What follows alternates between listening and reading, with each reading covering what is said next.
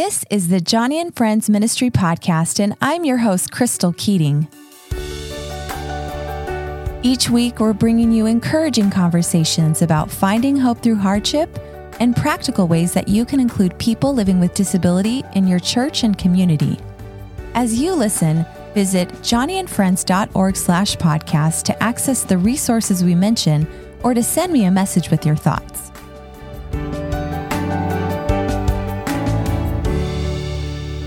Dr. Larea Kwakye from Tennessee is joining us on the podcast today to talk about being called into ministry alongside people living with disability. She's also here to share the pressing needs of those in her community and speak about how she's seen God transform lives and move through intimate prayer. Over 20 years ago, Larea felt God calling her to bring the good news of Jesus Christ to those near and far.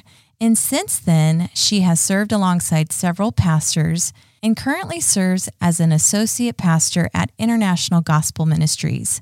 Larea has traveled to share Christ in Europe and Africa and considers herself a lifelong learner who has earned many degrees, including a doctorate in Christian counseling. In addition to serving in the church, Larea works full-time as an area director for the Joni and Friends Nashville office. So, Larea, it's so nice to welcome you to the podcast today. Thank you. I'm honored to be here. I just want to jump right in. I think it'd be so interesting to start this conversation and hear about how you got involved in disability ministry. What drew you to Joni and Friends? And even way before that, how did you sense your call into ministry? So let me start with sensing my call. I grew up with preachers all around me. My brother, my grandfather brothers, my aunt.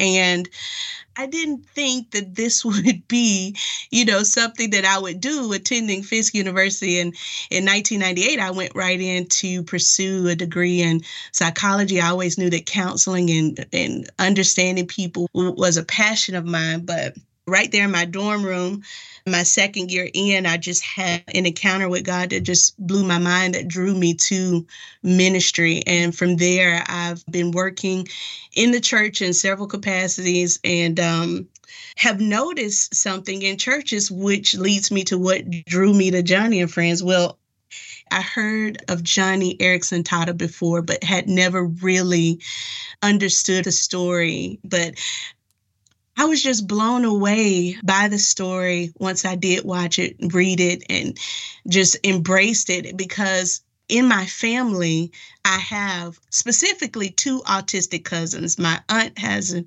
autistic son, and my cousin has an autistic son. One is verbal, one is nonverbal. And I watched the way that they raised their sons and everything they had to encounter, from schools to churches to just places for entertainment, how some of these things that they encountered just made them stay in altogether, did not want to try to come out or be a part of any social activities just because of their experiences. My aunt, when she was raising her son, he was just 2 years old. They went into a church on one Sunday. They sat in the back.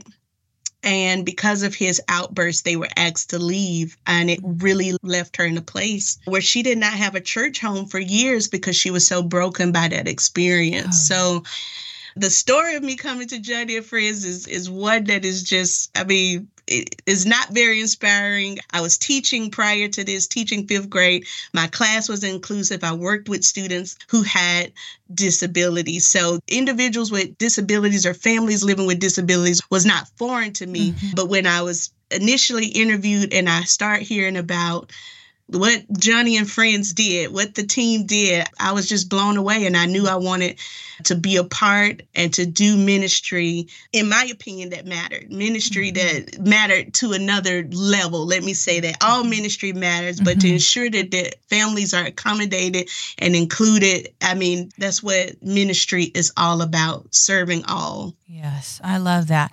Well, and it's really interesting that you had these experiences prior to coming to Joni and Friends that really gave you a sense of what many families encounter, that sense of isolation, even that pain of exclusion from the very place where they would want to be most included. You know, one of the conversations we had previously, and we've had this many times, is how the gospel is really Christ coming to remove the barrier between us and God. He's making a bridge for us to know God, to love God. He's removing our sin. And that's what we want for the church. We want people, no matter their ability, to have that deep connection with the church. And we want to remove all barriers so that we can all be included and have relationship. So I can see how you felt even more deeply for the work of what we're doing here with churches. And I just love that. You say it's not an inspiring story, but I think it is. I think it's very much. And, you know, I also heard, like, when you hear the call to ministry, I've heard this said, like, if you can do anything else, do it. But when God calls you to ministry, you sense that, you know, that that's yes. what he's inviting you into. It's very Absolutely. Powerful.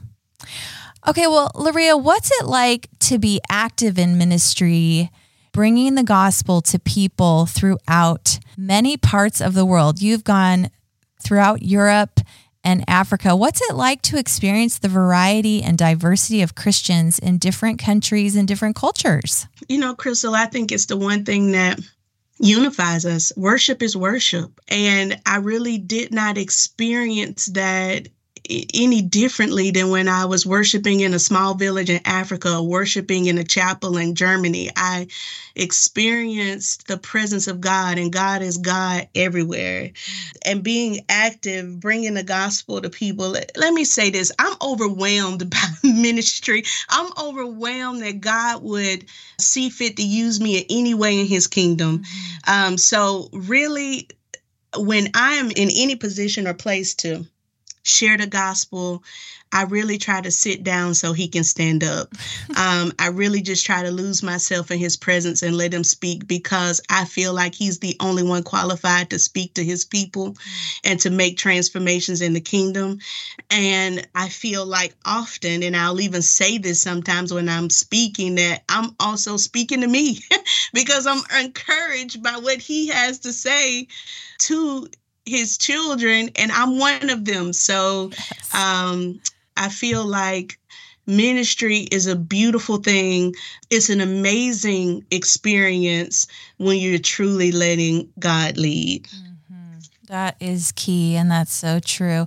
I think before we started this conversation, we were talking about how it's Christ in us, right? The hope of glory, and that how God is working in and through you to do his good will. It's like that sweet verse in Ephesians, by grace we've been saved.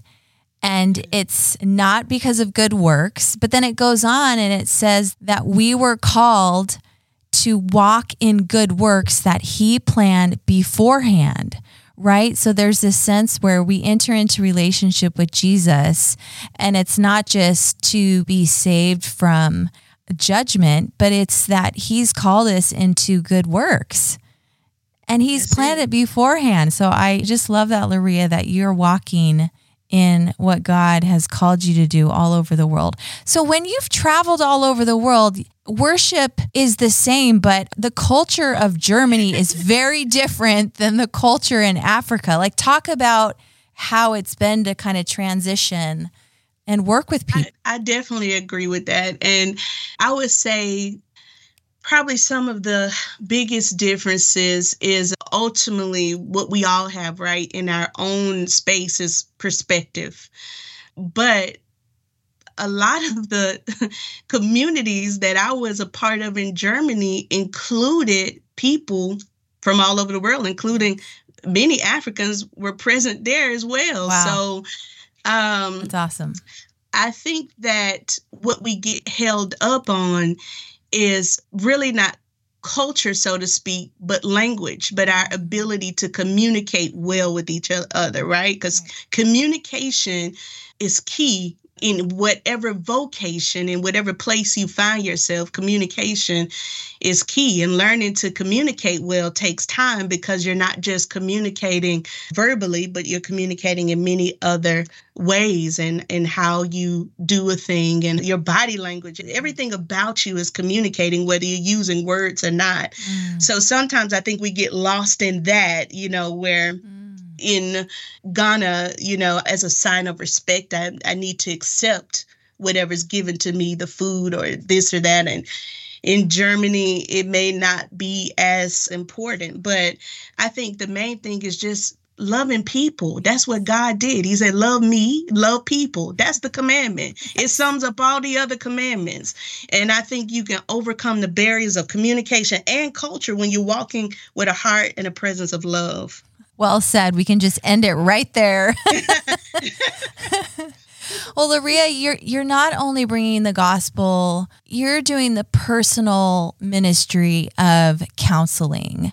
And that's taking the word and really searching the scriptures to see how can God meet this person right here and now. So let's talk a little bit about counseling. I know you've felt called to that. What are you seeing as some of the most common situations in the counseling room, specifically for families affected by disability? What does it look like when you're there ministering with them and to them? Fear. In so many words, in so many ways, and what's communicated, I hear fear. Who's going to help with my child when I'm gone? What's going to happen in my marriage when we don't? I mean, just this morning was on a call and just heartbroken because of some of the things the individual is facing, that I just come back to this place of love and feeling included. I think it's so essential, Crystal. You know, a part of our mission is about restoring dignity, restoring that hope and that feeling of self-worthiness. And in my counseling conversations, a lot of situations and experiences, people have just lost hope on their situation or lost hope with their relationships, or even just have lost their trust and their hope in God altogether because they have not seen him do what they've expected him to do, what they wanted him to do. Yep. And so a lot of my time I spend coming back to scriptures like that he's promised to never leave you nor forsake you, that he will be with you even into the ends of the earth, that he will give angels charge over you, that even though you suffer, those who suffer with him will reign with him also. I think we miss, which is what Joni does so well, talk about this thing that everybody would love to skip over, the beauty in suffering. It is not skipped over in the word. God tells us often through the word that we will suffer. And it is not to our demise. It is not to his anger. It is not because we are unloved. It's a part of the walk. And to get to the beauty for ashes, to get to the place where we can be used by him, because to be used by him does require a level of death to self. People don't want to hear that. No, you're right. It's hard to accept because sometimes I feel like we are just taught this very, very feel-good kind of message. And even though Jesus is wonderful and he is love and he's all of these things, he did give scriptures like, yea, though you walk through the valley of the shadow of death, fear no evil, for I am with you. What does it mean? It means that we're going to walk through some valleys and it's going to look like death, but we shouldn't be afraid because he's teaching us how to trust him even when we can't trace him. He's teaching us to trust him when we can't see him, when we are walking by faith. And that's what this walk is about with Christ.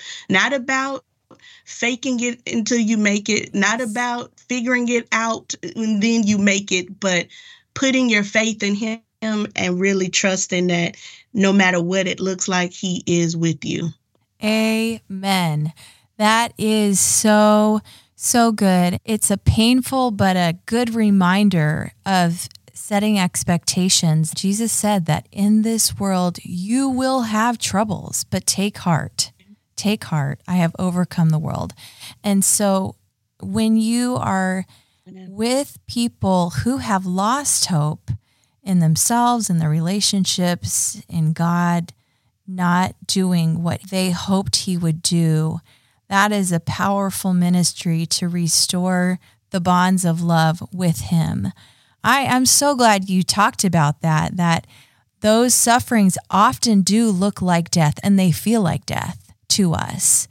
And that is part of the gospel, you know, the death, burial, and resurrection, that often families feel like they're in the nighttime, they're in the dark, and it's hard to have and see evidence of God. But the morning will come. They will see the light, and it takes a process. And we're not really to do it alone. And I think that's the hardest part about, you know, we probably say this every podcast, but how isolated families can be. And so you feel alone in it, which is even more reason why the church can be the beacon of light, the place of open arms. So let's talk a little bit about the church, Larea. What are some of the challenges churches are facing in your area, specifically in Nashville and the greater Tennessee? And how is Joni and Friends coming alongside to help them carry out their mission to reach Christ and especially include people living with disability? Sure. I would say the number one thing that we found with some churches is perspective. They immediately believe that they don't have the money, they don't have the resources, they don't have the people to help. And I say perspective inclusive of all of that. And in reality, some of them are working on getting people more involved in their churches. What we try to do is go in and first of all, take the fear factor out of, again, what we are sharing with them, that you don't have to be afraid to look at this out of fear that you don't have what you need to support these families. Even in churches, again, going back to what they perceive as challenges, even with money. Well, we cannot afford to change this. I mean, I think I had one church say, well, someone wanted us to build a ramp and we don't have the finances to invest in that. So we go in just to have these conversations to kind of take out some of the fear and anxiety to let them know that whatever they're doing right now, they can include families living with disabilities. They don't have to change anything but their mindsets to ensure that they're asking questions and they're making sure that people feel seen. And that should be happening regardless. So maybe you're asking a few more questions or maybe you're taking more time with your families, but whoever is there and whatever you have is already enough to care for these families. Now, of course, if they need further accommodations, we have a resource list that we try to, you know, for an example, well, just being there for a family is not going to help them get in the church if they don't have a ramp. Yeah. Okay, well, how can we address this? You know, so we have resources and we have like-minded organizations who partner with us and work alongside with us who may be able to help answer some of these questions or provide someone who can go build a ramp because there are individuals who donate their time for that. So we really work to just kind of open the mind to look at the possibilities and not what's impossible and not what feels impossible, you know. So that's what we've seen and that's how we come alongside to try to help our churches and our leaders. I love that. And just starting the conversation. What are some of the barriers? How do we support and remove those and take one step at a time, which is great. Well, okay, so this is really interesting. I just learned this about you. You were appointed to the Human Relations Commission Board by the mayor of Nashville. Tell us about that opportunity. How is that impacting your community? Well, it was for my first launch here back in May of 2022. So Nashville was was launched in 2019, but we all know that 2020 happened and it kind of slowed down the progress for what the ministry wanted to do here. So when I came on board in January of 2022, we decided to do another launch, and that was done in May. At that launch, the deputy mayor came to our luncheon that day and shared and invited me to one of her meetings where they were trying to get churches connected with schools and wanted to know how we can work alongside with them with getting churches connected to some of the local schools to support. And from there, the mayor invited me to sit on this board. And this board deals with equity and equality throughout our city. We meet once a month and look at the issues, primarily the complaints that would come from communities on various topics. And we come up with solutions and submit that to the higher government leadership who can make those laws or changes or whatever needs to happen for that particular issue, or tell us how they would like us to address it. So these conversations have been productive because I'm the only one that sits on that board who represents families living with disabilities. Yeah, so there's so things that necessary. Wow. Yeah, there are things I can share that might not have come to mind. And I have some of my constituents who will call and say, hey, we tried to visit this building downtown that we couldn't find an elevator for. We couldn't find a ramp, but could you help us with this? We've been able to address things like that. Everything from those type of things to not feeling included in social space or a space where everyone should be invited and included. I've been able to bring those issues up for families living with disability to try to make the city more inclusive for those families as well. That is so great. Okay, I look at that and think that is totally a God-appointed opportunity that you could speak into that. Yeah, and even with the schools, too, because, again, I came out of the schools, right. So I have a connection there. And those families, they share a lot about services and making sure their needs are met. I've been able to advocate in those rooms for them as well to make sure that parents are being made very clear on their rights and what they have access to, what their children should have access to. I had one family, they were just being treated poorly, and we had to address that to get those issues resolved. And I don't want to go into many details, sure. But yeah, it is something I take very seriously and that I thank God for the opportunity, because I believe just like we are calling churches and asking them to come forward to stand by their missions and what they're saying and making sure all families are inclusive. Well, cities, everybody pays taxes and they should feel included as well. Yes, agreed. That's so neat you get to speak into that. And then I can only imagine, with that information as you connect with churches to be able to share with discretion some of the needs and barriers that you're seeing around the community. I wonder how churches want to be the hands and feet of Jesus throughout Nashville, where they are connecting with schools and connecting with businesses and organizations to create change, to create accessibility and inclusivity. And really that response has been amazing and very encouraging. I had one church who wanted to take on two schools to be a part of that school, to encourage the teachers to serve those families. And through that, those families would attend that church. We could serve those families living with disabilities, helping them, know how to accommodate those families that they would receive from those schools as well, who live with disabilities. So it's been an amazing thing to watch God do. And I know that there's still so much work to do, but just to watch him connect the dots between the city, schools, and churches has been incredible to see. And even that the mayor himself has desired that and calling these meetings to his office to ensure that happens has been a huge blessing as well. Yeah, you've been given a platform, Larea. That is wonderful. Well, so what are some of the other pressing needs you've identified throughout your community? Poverty.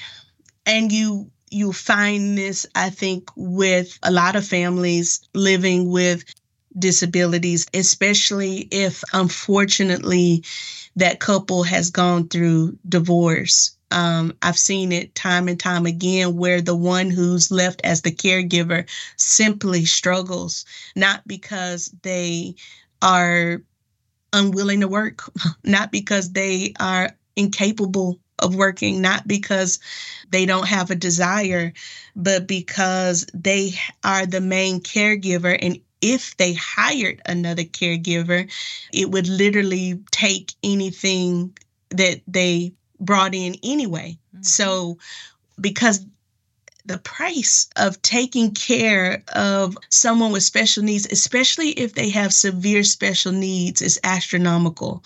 So poverty. I mean, we fight it, we face it every day. We have a store in this building, and it's full of all types of necessities and essentials, from food to hygiene. And it is free to those families that we serve. They can come up here and shop for whatever they need. We have donors that come through monthly and donate. And we have a day where we push to fill up the pantry. That's something we're fighting for, praying about, asking God to help us have the resources, help us have things that are needed to help care for these families. Yeah. Wow. And you know, poverty can really be a cycle. If a family, let's say it's a couple who has a child with a disability, and then the couple divorces, and then right. The income is lower, and there's less care for the child, and then there's less resources. They get more isolated, and so there's less connection with families. And it's just, how does a family get out of that except God's intervention and places like the church entering in and coming to and offering these services to say, what are the needs and how do we meet them in the spirit of Christ and the spirit of love? But then, okay, how do we help you rebuild so that the family yes. living with disability then is also contributing? Because we talk about that. None of us want to stay dependent. We right. want to be able to give whatever gift that God has given us. We want to be able to be useful, whatever that is. Amen. First, find the families, because yeah. a lot of these families are not seen. Yes. The heartbreak behind trying to care for your child and not being able to, number one, see how it could even happen. Mm-hmm. And number two, be what you need to be for them, because it's very difficult to be strong in the midst of a struggle. Mm-hmm. All I can say is, for anyone who's listening and want to get involved, there's no one who needs you more than a single mother or a single father caring for a child with a disability on their own. And I believe that yeah. with Joni and Friends, because even if you have a child with a severe disability, it's very hard to even get them out of the house to a church. But with Joni and Friends, being who we are, being able to even do some of our Family Plus events and go to the family and minister to them where they are, it's imperative, it's essential, it's a need. Mm-hmm. That is so true. I'm so glad you brought that to the light. Single parents raising their families and their children, we all need friendships, and we all need people to enter in with us into life, because that is what God does. And Larea, one thing I know about you is that you're a woman of prayer, that you believe that you can come and enter into petitioning and praising God and asking for his help. So as we close this conversation, I just love to end on a very encouraging note. How has prayer played a role in your life and ministry? I could not do anything without talking to God first. That's all I can say. I don't move. I don't speak. I don't want to do anything without him. Even when I was unexpectedly called into ministry and to the level that I am, one of the first things I did, I already had relationships with pastors we knew, because, again, I came from a long line of pastors and family members in ministry. But I went around and I did a prayer meeting in every church who let me come in that church to pray. So I don't have a ministry outside of prayer. Prayer is it. Yes. He is my everything, and I don't want to be caught without him. That's all. Amen. I love that. I love that. Larea, it's been such a pleasure and a blessing speaking with you. And I just want to say, you know, if you're listening today and you feel called to give toward the Nashville office or even to pray, how would you instruct people to pray for what's happening in your community right now? I always tell my constituents, pray for three things. Pray for donors, those who have the resources to financially support the ministry. Pray for volunteers, those who can physically come and support the ministry. And then just pray. Yes. That's all I need. Yes. Yeah. Oh, Larea, I love your faith and trust in the Lord. And we just love to hear what God is doing in and through Tennessee. Thank you so much for joining us on the podcast today. Thank you again for having me. It was a pleasure speaking with you today. Thank you for listening today. For more episodes, find us wherever you get your podcasts and be sure to subscribe. We'd also love it if you would tell a friend. And for more encouragement, follow Joni and Friends on Instagram, Facebook, or YouTube, and visit our website at joniandfriends.org/podcast. Thank you for listening to the Joni and Friends Ministry Podcast.